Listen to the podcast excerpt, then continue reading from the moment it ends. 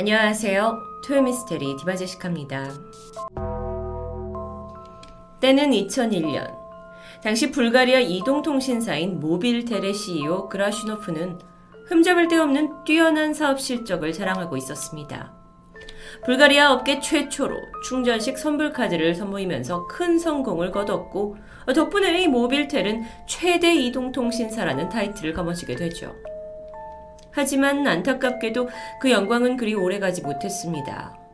2001년 10월 9일 그라슈노프는 48의 비교적 젊은 나이였는데도 불구하고 갑작스럽게 세상을 떠나게 되죠.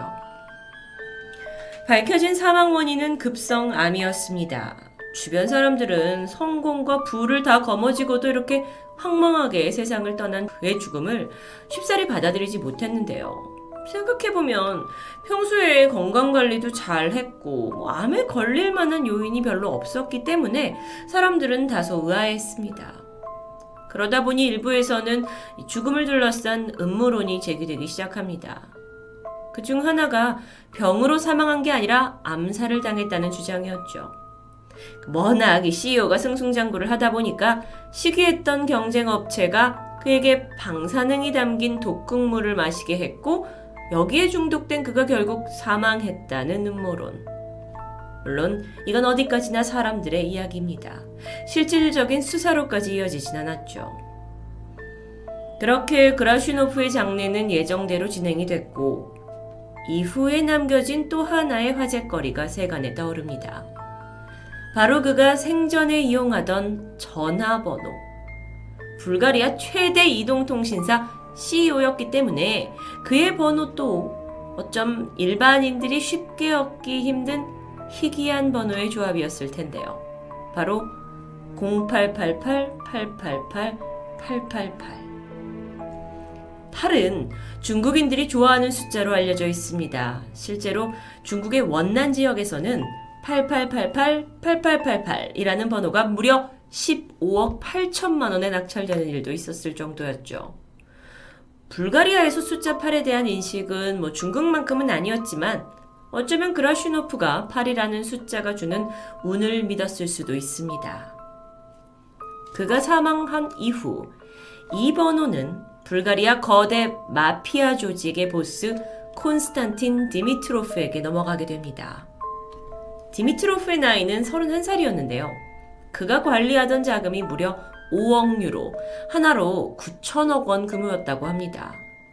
주 자금줄은 마약 밀수였죠. 해외에서 마약을 대량으로 밀수를 한 뒤에 그것을 팔아 넘기면서 금전적 이익을 취하고 있었습니다.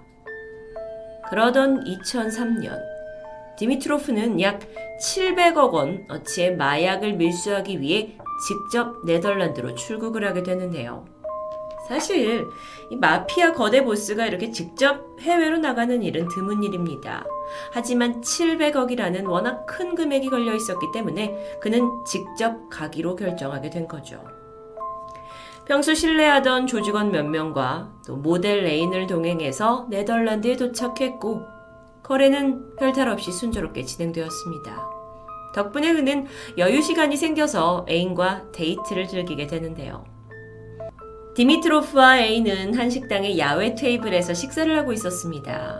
너무 아름다운 날씨에 풍경까지, 게다 사랑하는 여자까지 있었으니 모든 게 완벽한 날이었겠죠. 그런데 그때 디미트로프의 핸드폰으로 누군가 전화 한 통이 걸려옵니다. 그가 통화 버튼을 누르고 전화기를 귀에 가져가는 순간 갑자기 디미트로프는 힘없이 손에서 핸드폰을 떨어뜨리고는 바닥으로 쓰러졌습니다. 어디선가 날아온 총알이 그의 몸을 관통했던 겁니다. 그렇게 마피아 조직 두목은 총탄에 맞아 즉사하고 말았습니다. 머지않아 용의자가 체포되었는데 이 마약 사업을 탐내던 러시아의 또 다른 마피아 조직 일원이었죠. 암으로 급사한 CEO의 특별한 핸드폰 번호를 받은 지 정확히 2년 만에 새로운 주인이 죽음을 맞이합니다. 그리고 이 번호는 또다시 다른 주인을 만나게 되는데요. 그의 이름은 콘스탄틴 디시리에프. 평범한 부동산 중개업자였습니다. 그가 어떻게 이 번호를 받았는지는 알려지지 않았는데 어쨌든 많은 고객을 어, 상대해야 되는 사람으로서 번호에 상당히 만족하며 자부심을 느끼고 있었습니다. 하지만 이 번호를 받은 지 정확히 2년 만인 2005년 그는 불가리아 수도 소피아에 위치한 한 식당에서 점심 식사를 하던 중 의문의 총탄을 맞고 사망합니다. 아니 도대체 이런 평범한 부동산 중개인이 도대체 왜 총탄까지 맞아야 하는 걸까요? 경찰이 이 죽음을 추적하던 중 놀라운 반전을 밝혀내게 되죠. 바로 그가 암살 직전에 비밀리에 대량의 코카인 밀매 작전을 주도하고 있었다는 사실입니다. 이렇게 마약에 관련된 범죄 개혁은 밝혀졌지만 끝끝내 누가 어떤 이유로 그를 암살했는지는 밝혀지지 않았습니다. 물론 이 번호가 여태까지 마피아 보스며 마약 밀매업자 같이 유독 위험하고 불법적인 세계의 사람들에게 주어진 것은 사실입니다. 하지만 2001년부터 2005년까지 겨우 5년 사이에 이 번호를 소유했던 3명의 사람들이 모두 갑작스러운 죽음을 맞이한 것 또한 명백한 사실이죠. 이렇게 세 번째 주인이 세상을 떠나고 나서 모빌텔 회사 측에서는 0888-888-888 전화번호를 영구 서비스 중지하기로 결정합니다. 실제로 지금까지도 불가리에 가셔서 이 번호로 전화를 걸면 네트워크 외부 서비스다라는 기계 음성만 들릴 뿐입니다. 어, 어, 모빌텔 측에서는 우리는 뭐 특정한 번호에 대해서는 논의하지 않겠다라고 애매모호한 답변만 남겼는데요. 이후 이 번호는 저주받은 숫자로 알려졌고요. 덕분에 불가리아의 많은 사람들은 숫자 8이 연속으로 들어간 번호를 기피하기 시작했습니다. 데스 넘버. 이 사건은 이후 전 세계적으로도 화제가 돼서 우리나라에서도 짤막하게 보도된 적이 있었죠.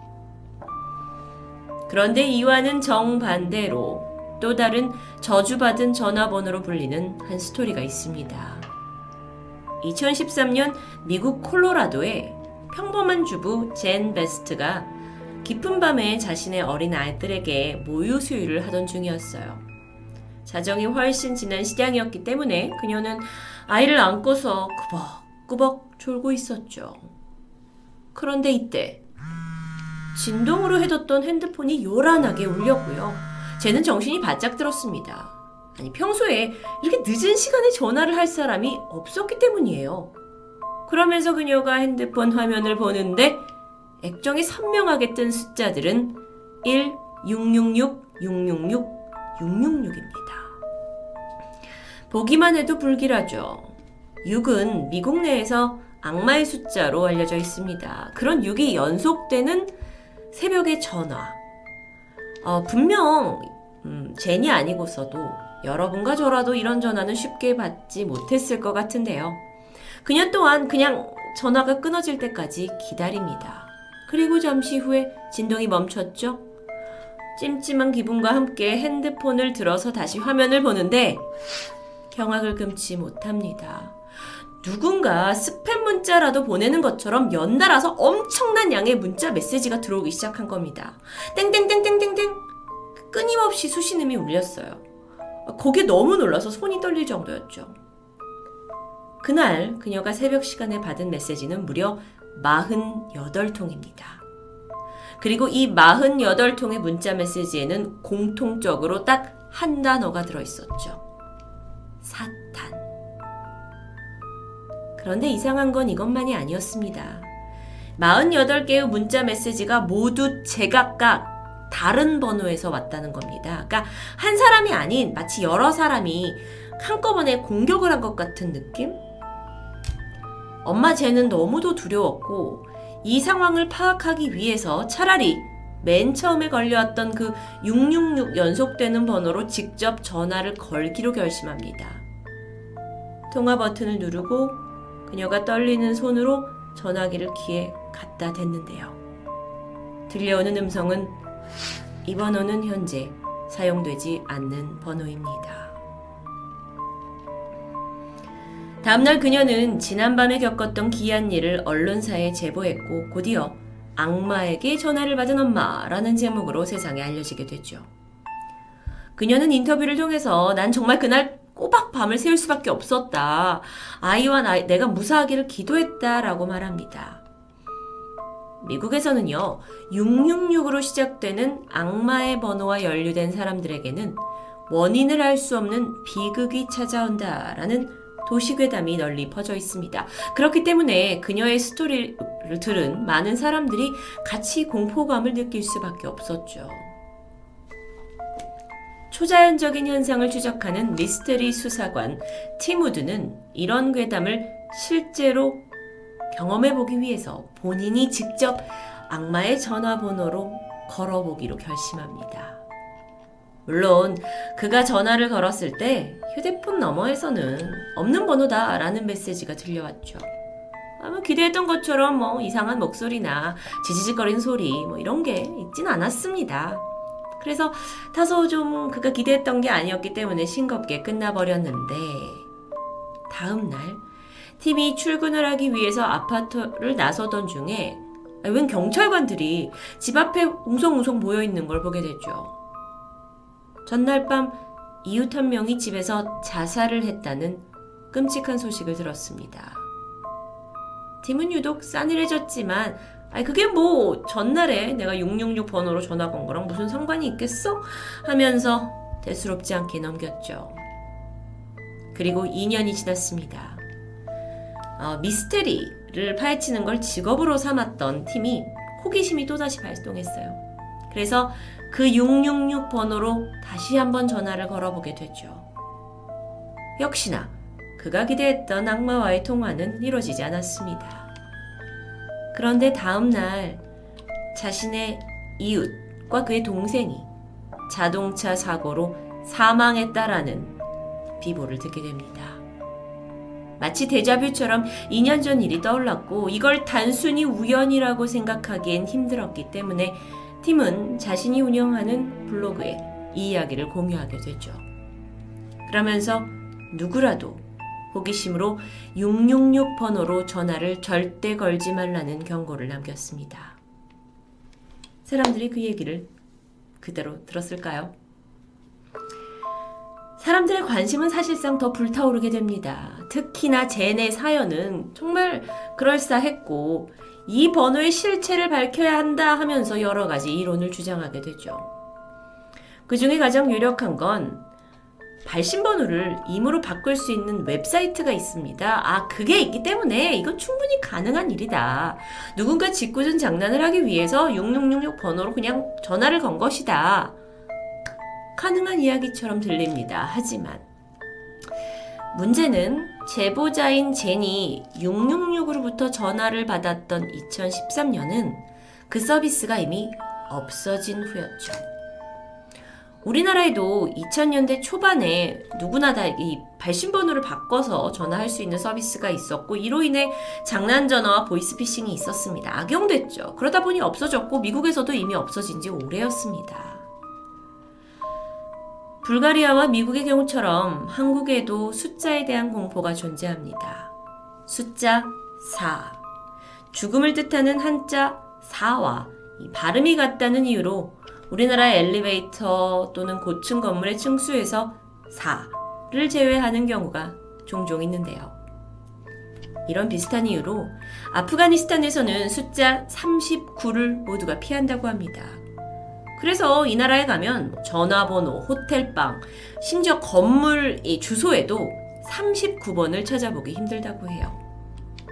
사람들은 39살이 될 때 40살이 될는 그 1년 동안은 되도록 자신의 나이를 언급하지 않는 미신을 믿고 있다고 합니다. 이렇게 세계 곳곳에서는 숫자와 얽힌 지독한 악연이 계속되고 있습니다. 그래서 정말로 특정 숫자들이 과학적으로 설명하기 힘든 어떤 불가사의한 에너지를 가지고 있을지도 모른다라는 의구심이 존재하죠. 여러분 주변에서 혹시 뭔가 거슬리는 숫자가 존재하진 않나요? 참고로 전 정말 이상하게도 하루에 한 번, 오후가 됐든 새벽이 됐든 핸드폰을 확인하면 그 시간이 꼭 4시 44분인 경우가 많이 있습니다. 지금까지 토요미스테리 디바제시카입니다.